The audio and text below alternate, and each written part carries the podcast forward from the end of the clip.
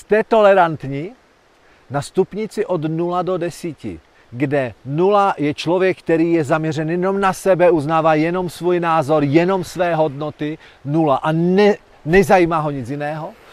A desítka zase naopak, že jste tolerantní, otevření k čemukoliv. Jak jste na tom? Na základě myšlenek Viktora Frankla. A pro dnešek jsem si vybral. Tolerance nespočívá v tom, že sdílíme názor někoho jiného, ale v tom, že poskytneme druhému právo mít na věci jiný názor. Krásné, že? A na základě toho, jak jste na tom? Opravdu, zamyslite se teď, kde jste ještě tolerantní a kde už toleranci prostě nerespektujete. A opět, milí manažeři, já tady neříkám o, o úplně volných pravidlech. Tak management nefunguje.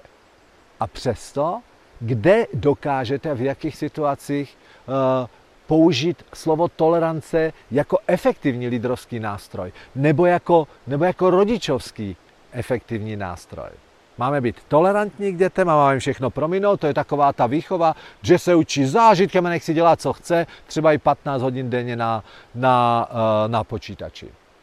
A nechce se mu teďka pomáhat, však on na to přijde. To je jeden přístup, já ho nekritizuji. A pak je druhý, kdy tolerance, názor, jak nám ty děti rostou, tak vlastně dokud, dokud eh, bydlíš se mnou v domácnosti a jíš moje jídlo, tak budeš poslouchat mě. A nemáme toleranci poslouchat. Jak jste na tom? Já jsem si použil na závěr ještě, ještě jeden citát Viktora Frankla. Fanatik se obouma rukama křečovitě drží dogmy. No. Tolerantní člověk naproti tomu má ruce volné, a, a podá jich jinak smýšlícímu člověku. A opět tady ty citáty, zapište si je, dejte si je někde na nástěnku, dejte si je na kartičku, abyste třeba tento týden si připomněli, třeba i třikrát denně, nebo jste napište do mobilu, nech vám to třikrát denně zazvoní a nech vás tam na vás zabliká nápis, tak co, jak si tolerantní dneska? Proč vlastně být tolerantní? Víte, koho tím nejvíc budete chránit?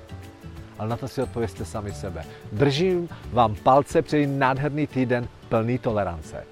Váš Petr Urbanec.